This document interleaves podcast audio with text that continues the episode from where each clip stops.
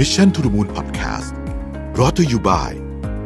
สีจันสกินเอเซนเชียลคอมแพคพาวเดอร์แป้งแนบเนื้อบางเบา เป็นธรรมชาติ เนียนกริบ แนบสนิทผิว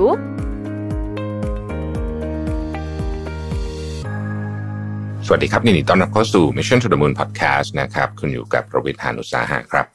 วันนี้จะมาชวนคุยถึงบทความอันหนึ่งที่ผมไปอ่านมาใน Creative Thailand นะครับ เว็บไซต์นี้จริงๆ ก็มีบทความดีๆเยอะในที่สารคิดนะครับ หลายคนคงจะคุ้นเคยกันดีอยู่แล้วนะครับ แล้วก็เอ่ออันนี้ไมันเป็นเรื่องที่เกี่ยวข้องกับงานที่ผมทำด้วยนะฮะก็เลยอยากจะมาแชร์กันผมว่าน่าสนใจดีนะครับ บทความนี้ชื่อว่ารักโลกรอบรู้เป็นตัวเอง รู้จัก Gen Z ผ่านเทรนด์สินค้าความงามนะครับ ในปี 2019เนี่ยนะครับคน Gen Z เนี่ยซึ่งโดย definition ก็คือเกิดปี 1995 ถึง 2015 นะครับเพิ่งจะแซงกลุ่ม millennials ขึ้นเป็นประชากรที่มีจำนวนมากที่สุดของโลก คิดเป็น 32%ของประชากรโลกนะครับหรือราว2,470 ล้านคนนะฮะก็แน่นอนว่าเวลาเป็นประชากรที่เยอะที่สุดในโลกเนี่ยเรื่องของการใช้จ่ายก็จะตามมาด้วยนะครับ แต่ว่าในในบทความเนี่ยเขาบอกว่า เราก็ยังไม่ได้มีข้อมูลเกี่ยวกับผู้บริโภคกลุ่มนี้มากนักนะฮะกลุ่มคนเจนซีที่อายุมากที่สุด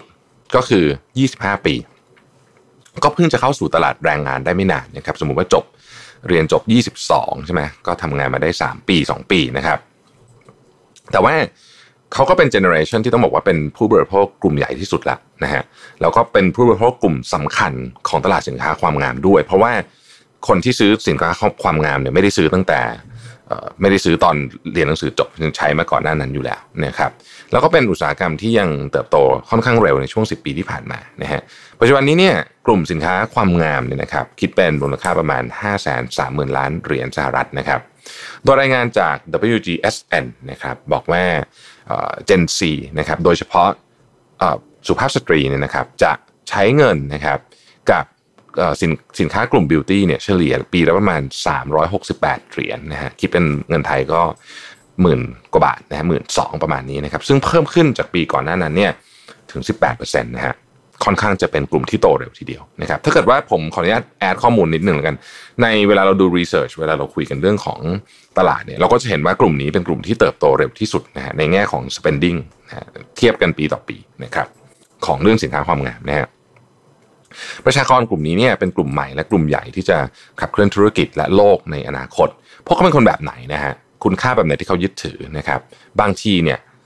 อาจจะซ่อนอยู่ในเทรนด์สินค้าความงามนะฮะก็ได้นะครับ ใน Gen Z เนี่ยนะครับต้องบอกว่าเติบโตมากับเรื่องของปัญหาสิ่งแวดล้อมที่ทวีความรุนแรงมากขึ้นเรื่อยๆนะครับคนในเจเนอเรชันนี้เนี่ยเห็นปัญหาสิ่งแวดล้อมมาตั้งแต่ยังเด็กๆอยู่แล้วนะครับแล้วก็ได้รับการพูดคุยได้รับการ สนทนาในเรื่องนี้ค่อนข้างเยอะอยู่แล้วนะครับ แล้วก็เราก็จะเห็นคน Gen Z ต่างๆ ที่ขึ้นมาเป็นตัวแทนของนักรณรงค์เรื่องสิ่งแวดล้อมนะครับ เช่นเกรตาเป็นต้นเนี่ยนะครับก็เป็นคนหนึ่งที่เราคุ้นเคยกันเป็นอย่างดีนะครับ น้องเกรตาทันเบิร์กเนี่ยนะครับ เป็นคนที่มีอิทธิพลมาก ๆ เลยนะครับ ในในเรื่องของออการรณรงค์เรื่องสิ่งแวดล้อมอาจจะมีคนชอบไม่ชอบ แต่ว่าต้องยอมรับในแง่ของอิทธิพลจริง ๆ นะครับ ดังนั้นเนี่ยนะครับพอประเด็นมันเป็นประเด็นที่คุยกันมาตั้งแต่เด็ก คือเขาได้เจนซีเนี่ยเขาเติบโตมากับเรื่องนี้นะคือเรื่องว่าปัญหาสิ่งแวดล้อมมันหนักขึ้นทุกปีนะครับดังนั้นเนี่ยเมื่อต้องจับจ่ายเพื่อสินค้าความงาม ผู้บริโภคเจนซีก็จะพิจารณาประเด็นนี้พอสมควรนะครับไม่ใช่แค่ส่วนผสมหรือบรรจุภัณฑ์นะฮะแต่ยังนึกไปถึงว่าเอ๊ะกระบวนการผลิตเนี่ยเขาใส่ใจสิ่งแวดล้อมไหมนะครับ เป้าหมายต่างๆ ผลกระทบต่อสังคมนะครับ แล้วก็สังคมเนี่ยพาร์ทในนั้นก็เป็นสิ่งแวดล้อมเป็นส่วนหนึ่ง แต่มันจะมีผลกระทบเรื่องอื่นต่อสังคมด้วยนะครับเขาจะรวมๆกันไปนะครับ จากการสำรวจทัศนคติของผู้บริโภค Gen Z และ Millennials ในสหรัฐนะครับ เกี่ยวกับผลิตภัณฑ์บำรุงผิวในปี 2019 นะครับ ซึ่งทำโดย Compose นะฮะพบว่ากลุ่มตัวอย่างเนี่ยนะครับใน Gen Z เนี่ย 87%และ Millennials 73%นะครับต้องการให้แบรนด์สกินแคร์ลดผลกระทบต่อสิ่งแวดล้อมที่เกิดจากการดำเนินธุรกิจ Nielsen เองก็ ทำการสำรวจในปีก่อนหน้านั้น อันนี้ทั่วโลกเลยนะครับพบว่าประชากร Gen Z ถึง 80%นะครับเห็นด้วยอย่างยิ่งว่าบริษัทควรมีบทบาทในการดูแลเรื่องของสิ่งแวดล้อมนะครับเขาไปถามความคิดเห็นนะฮะของBo Finneman Bo Finneman เนี่ยเป็นผู้เชี่ยวชาญจาก m c k เคนซี่นะครับซึ่งเขาก็พูดใน m c k เคนซี่พอดแคสต์นะเออ m c k เคนซี่มีพอดแคสต์ด้วยนะครับ ซึ่งต้องบอกว่าสนุกมากนะฮะคือคือ เอาละมันอาจจะไม่ได้คือมันอาจจะมีความวิชาการนิดหนึ่งเหมือนกันเพราะว่าเขาเป็นบริษัทที่ปรึกษา แต่ว่าเขาเล่าเรื่องในค่อนข้างสนุกส่วนใหญ่นะครับก็ลองไปฟังกันได้นะครับ Bo Finneman เนี่ยบอกว่าคน Gen Z มีจิตวิญญาณที่อยากรู้และเข้าใจจริง ๆ ว่าพวกเขาอะกำลังซื้อสินค้าจากใครนะฮะบอลเฟนเนมนิยามคนในเจนซีบอกว่าเป็นเจเนอเรชันที่มีความละเอียดและเคร่งครัดสูงนะฮะคน รุ่นอื่นๆนะครับอาจจะจับจ่ายโดยไม่จำเป็นต้องถามตัวเองว่าเอ๊ะฉันอยากให้เงิน 20 เหรียญของฉันเนี่ยไปกับบริษัทนี้ไหมแต่สำหรับคนเจนซีแล้วเนี่ยสิ่งที่เขาคิดก็คือฉันว่าจะใช้เงิน ฉันต้องการแน่ใจว่าเงินจำนวนนี้ไม่ว่าจะมากหรือจะน้อย จะถูกจ่ายให้กับสิ่งที่ฉันเชื่อ และถ้าเกิดว่าบังเอิญใครได้เห็นฉันใช้ของชิ้นนี้ ฉันก็อยากจะรู้สึกภูมิใจว่านี่คือสิ่งที่เชื่อมโยงกับตัวตนของฉัน ผมว่าประโยคนี้เป็นประโยคที่สำคัญมากนะครับ ที่เราจะ ดีไซน์องค์กรเลยนะไม่ใช่เฉพาะว่า Product อย่างเดียวแต่ว่าดีไซน์องค์กรและความเชื่อเนี่ยยังไงนะครับในความคิดเห็นของโบเนี่ยนะครับเจนซีคือกลุ่มคนที่พลิกโฉมหน้า และสร้างนิยามใหม่ให้กับประเด็นเรื่องความรับผิดชอบของธุรกิจ ต่อสังคม และต่อสิ่งแวดล้อมด้วยงานวิจัยหลายปีของ m c k เคนซี่คนพบว่าเจนซีไม่ได้มองแค่ผลิตภัณฑ์ในเชิงที่ว่ามันเป็นของอะไรในตรงหน้าอีกต่อไป ไม่ใช่ในเชิงของว่ามันจับต้องได้ยังไงอีกต่อไปนะครับ แต่ยังมองถึงคุณค่า นะฮะที่แต่ละองค์กรยึดถือด้วย value นั่นเองว่าไอ้องค์กรนี้เป็นองค์กรที่สนับสนุนเรื่องอะไรมีผลกระทบทางสังคมยังไง ต่างๆนานาเหล่านี้นะครับสำหรับวิจัยเทรนด์ WGSN ตั้งฉายาผู้บริโภค Gen Z ว่า skintellectuals นะครับเพราะว่าพวกเขาเนี่ยเป็นเจเนอเรชันที่กระหายในการหาความรู้เกี่ยวกับความงามและการดูแลผิวด้วยตัวเอง พวกเขามักศึกษาข้อมูลผลิตภัณฑ์ความงาม และส่วนผสมก่อนซื้อทุกครั้ง และนั่นทำให้พวกเขามีความรอบรู้ในผลิตภัณฑ์ เข้าใจส่วนผสมและฉลาดซื้อนะครับเรื่องที่น่าสนใจก็คือว่าดูเหมือนว่าผู้บริโภครุ่นใหม่จะให้ความสำคัญกับการดูแลผิวมากเป็นพิเศษ รายงานของ p e p p e r Jeffrey นะครับบริษัทวิเคราะห์หลักทรัพย์ของสหรัฐระบุว่า ยอดขายเครื่องสำอางสำหรับผู้บริโภควัยรุ่นในช่วงฤดูใบไม้ร่วง 2019 เนี่ยลดลง 20%เมื่อเทียบกับช่วงเดียวกันของปีก่อนหน้านะครับ ซึ่งถือว่าเป็นสถิติต่ำที่สุดในรอบเกือบ 10 ปี ในขณะที่ความต้องการสินค้าสกินแคร์กลับสูงขึ้นเครื่องสำอางคือพวกที่เป็นสีสีนะฮะเราเรียกเครื่องสำอางหรือว่าจริงๆไม่มีสีบางอย่างก็เป็นเครื่องสำอางสกินแคร์ก็เป็นผลิตภัณฑ์บำรุงผิวพวกครีมเซรั่มต่างๆนะเหล่านี้นะครับนักวิเคราะห์หลายสำนักรายงานตรงกันว่าสินค้า เครื่องสำอางประเภทเดียวที่มียอดขายเพิ่มขึ้นคือเครื่องสำอางกึ่งสกินแคร์นะฮะเช่นมอยส์เจอไรเซอร์แบบมีสี setting spray หรือว่าลิปบาล์มเป็นต้นนะครับแบรนด์สกินแคร์ที่คน Gen Z นิยมไม่ใช่แบรนด์ราคาแพงแต่เป็นแบรนด์ที่เรียบง่าย จากการสำรวจของเทาท์เนี่ย TYLT สื่อดิจิทัลสัญชาติอเมริกัน พบว่า 71.5%ของผู้ทำแบบสำรวจเชื่อว่าสินค้าสกินแคร์ราคาแพงนั้นเป็นความฟุ่มเฟือยโดยใช่เหตุนะครับและ 75.8%เลือกที่จะซื้อสกินแคร์ในร้านขายยา พวก drugstore นะฮะมากกว่าสกินแคร์ที่เป็นแบรนด์หรูนะครับซึ่งก็สอดคล้องกับกระแส clean beauty ของผู้บริโภคในช่วงหลายปีที่ผ่านมา ซึ่งให้ความสำคัญกับการใช้ส่วนผสมที่ปราศจากสารพิษ และสารที่อาจจะก่อให้เกิดการระคายเคืองผิวนะครับรวมถึงการใช้ส่วนผสมที่เรียบง่ายน้อยชนิด และไม่ต้องการส่วนผสมที่แฟนซีที่ไม่จำเป็นนะฮะการสำรวจกลุ่มตัวอย่างของวัยรุ่นอเมริกัน Gen Z จำนวน 9,500 คนใน 42 รัฐนะครับพบว่านะฮะแบรนด์สกินแคร์ที่รับความนิยมสูงสุด 3 อันดับแรกนะครับอันดับที่1นะครับนิวโทรจีน่า18%นะฮะอันดับที่2นะครับเอ่อ Mario Badescu นะครับ8%แล้วก็ Clean & Clear ใน8%นะฮะอันดับที่2นี้ต้องผมต้องยอมรับจริงว่าผมไม่ไม่คุ้นแบรนด์นี้นะแต่คงจะเป็นแบรนด์ที่ค่อนข้างที่จะได้รับความนิยมสูงเพราะ8%ก็ถือว่าเยอะมากนะครับ โดยมี counter brand เก่าแก่เพียงเจ้าเดียวเท่านั้นที่ติดหนึ่งในสิบก็คือ Clinique เรื่องนี้สะท้อนว่ายิ่งผู้บริโภครุ่นใหม่มีความรู้เกี่ยวกับส่วนผสมในผลิตภัณฑ์มากเท่าไหร่นะครับ แม้แต่แบรนด์ที่ครองตลาดมายาวนาน ก็ต้องปรับตัวให้สอดรับกับคุณค่าที่พวกเขายึดถือ เช่นเขาจะแบรนด์อย่าง Clarins นะครับที่เปิดตัวคอลเลกชันผลิตภัณฑ์ออร์แกนิกวีแกนภายใต้ชื่อ My c a l a n g ในปี 2018 นี่ก็เพื่อมัดใจคนรุ่นใหม่นะครับขณะที่ makeup เป็นสิ่งชั่วคราวที่ทำให้คุณรู้สึกว่าคุณใช้มันเพื่อสร้างความประทับใจให้กับผู้อื่น หรืออาจจะเป็นการสร้างความมั่นใจกับตัวเองสกินแคร์คือการลงทุนเพื่อตัวเองและเป็นพิธีกรรมส่วนหนึ่งนะครับ อันนี้เป็นเป็นความคิดเห็นจากผู้เชี่ยวชาญนะครับ Melanie Bender นะครับ ซึ่งกล่าวถึงค่านิยมของผู้คนยุคใหม่นะครับที่ให้ความสำคัญกับการดูแลตัวเอง เพื่อสุขภาพและความงามจากภายในนะครับ มากขึ้นนั่นเองนะฮะทีนี้สื่อหลายสำนักก็มักจะวิเคราะห์ว่าผู้บริโภค Gen Z เนี่ยไม่ชอบซื้อของจากแบรนด์หรูนะครับ แต่ว่า Emma Spagnuolo นะครับผู้เชี่ยวชาญอุตสาหกรรมค้าปลีกและสินค้าอุปโภคบริโภคจาก m c k เคนซี่ระบุว่าจริง ๆ แล้วเนี่ยคน Gen Z พร้อมจ่ายนะครับ เพียงแต่ว่าพวกเขาไม่ได้มองสินค้าแบรนด์ high-end ที่ความหรูหรา นะฮะหรือป้ายยี่ห้อที่จะแปะลงบนกระเป๋าเสื้อผ้า สิ่งที่พวกเขามองหาสินค้าคือมีเอกลักษณ์ และแตกต่างไม่เหมือนใคร เพราะฉะนั้นไม่จำเป็นคือจะเป็นแบรนด์ high-end หรือไม่ high-end ก็ได้นะฮะถ้าแบรนด์ไหนทำได้แบบนั้น พวกเขาก็พร้อมจะจ่ายจะเป็นแบรนด์ high-end ก็ได้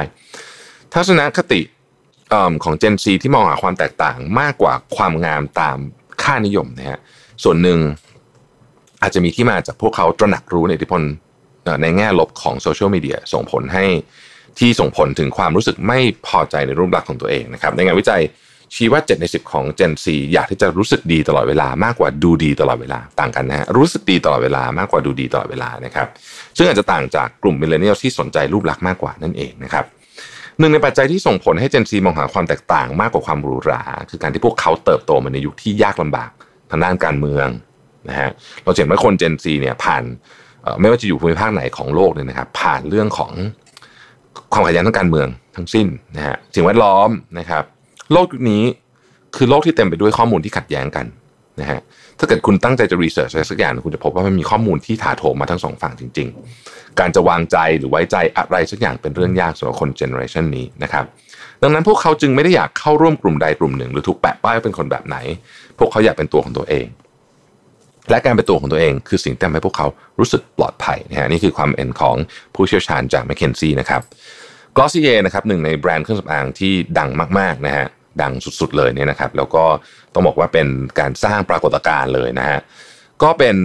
ตัวอย่างของแบรนด์เครื่องสำอางน้องใหม่ที่ใช้เวลาไม่นานในการครองใจผู้บริโภคอย่าง Gen Z และ Millennials นะครับด้วยผลิตภัณฑ์ที่มาพร้อมปรัชญาที่เรียบง่าย คือเน้นเปิดเผยความงามตามธรรมชาติของตัวเอง และปกปิดจุดด้อยเพียงเล็กน้อยนะครับก็ก็ต้องบอกว่าอย่างมันมันมีเรื่องที่น่าสนใจเกี่ยวกับแบรนด์นี้เยอะวันหลังอาจจะทำเป็นพอดแคสต์ไปอีกหนึ่งตอนเลยนะครับ พวกมาสคาร่าที่เขาทำก็จะไม่จับตัวเป็นก้อนนะครับ หรือว่าพวกครีมบรัชก็จะเบานะครับเพิ่มสีสันนิดหน่อยให้แก้มเท่านั้นเองนะครับ โดยไม่เป็นคราบ ซึ่งก็จะไม่เน้นเรื่องของการปกปิดสูงเป็นต้นนะครับ ก็ต้องบอกว่า Glossier เนี่ยมีสินค้าแค่ 36 รายการนะครับ แต่ว่ายอดขายเนี่ยปีละเป็นร้อยล้านเหรียญสหรัฐนะฮะแล้วถ้าเกิดใครเคยติดตามแบรนด์นี้ก็จะรู้ว่าเขามีร้านเขามีช็อปอยู่ร้านหนึ่งนะฮะเอ่ออยู่ที่ถ้าผมจำไม่ผิดน่าจะเป็นนิวยอร์กคือปกติเขาขายออนไลน์ แต่ว่ามันจะเขาจะมีช็อปอยู่ที่หนึ่งไอช็อปที่นี้เนี่ยมีการขายยอดขายต่อพื้นที่ที่เป็นตารางฟุตเนี่ยสูงที่สุดในโลกนะครับปกติตำแหน่งนี้จะเป็นของ Apple Store เสมอนะฮะมาหลายปีแล้ว แต่ว่าเนี่ยโดนกรอสเยนี่แหละคว่ำไปนะครับ นะนอกจากนี้เนี่ยคน Gen Z ยังเป็นเจเนอเรชันที่มีความหลากหลายทางวัฒนธรรมที่สุดในประวัติศาสตร์นะครับคนรุ่นนี้มีทัศนคติที่เปิดกว้างในความหลากหลายทางเพศผิว ชาติพันธุ์ ศาสนา และปฏิเสธการมองคนแบบเหมารวมนะครับ บริษัทวิเคราะห์การตลาดเนี่ยพบว่าในเดือนเมษายนปี 2020เนี่ยนะครับมีการ search ค้นคำ makeup look ผู้ชายคือ male makeup look เนี่ยสูงขึ้นอย่างก้าวกระโดดเมื่อเทียบกับปีก่อนหน้านะครับขณะที่ เอ่อ G Market บริษัทอีคอมเมิร์ซยักษ์ใหญ่ของเกาหลีพบว่าเครื่องสำอางสำหรับคนผิวสีและวัยรุ่นในปี 2017 เติบโตขึ้นจากปีก่อนหน้าถึง 71%และมีแบรนด์สินค้าความงามที่ไม่จำกัดเพศหรือว่า gender neutral นะครับเกิดขึ้นเยอะมากเช่น The Ordinary Youth to the People Laka เป็นต้นนะครับ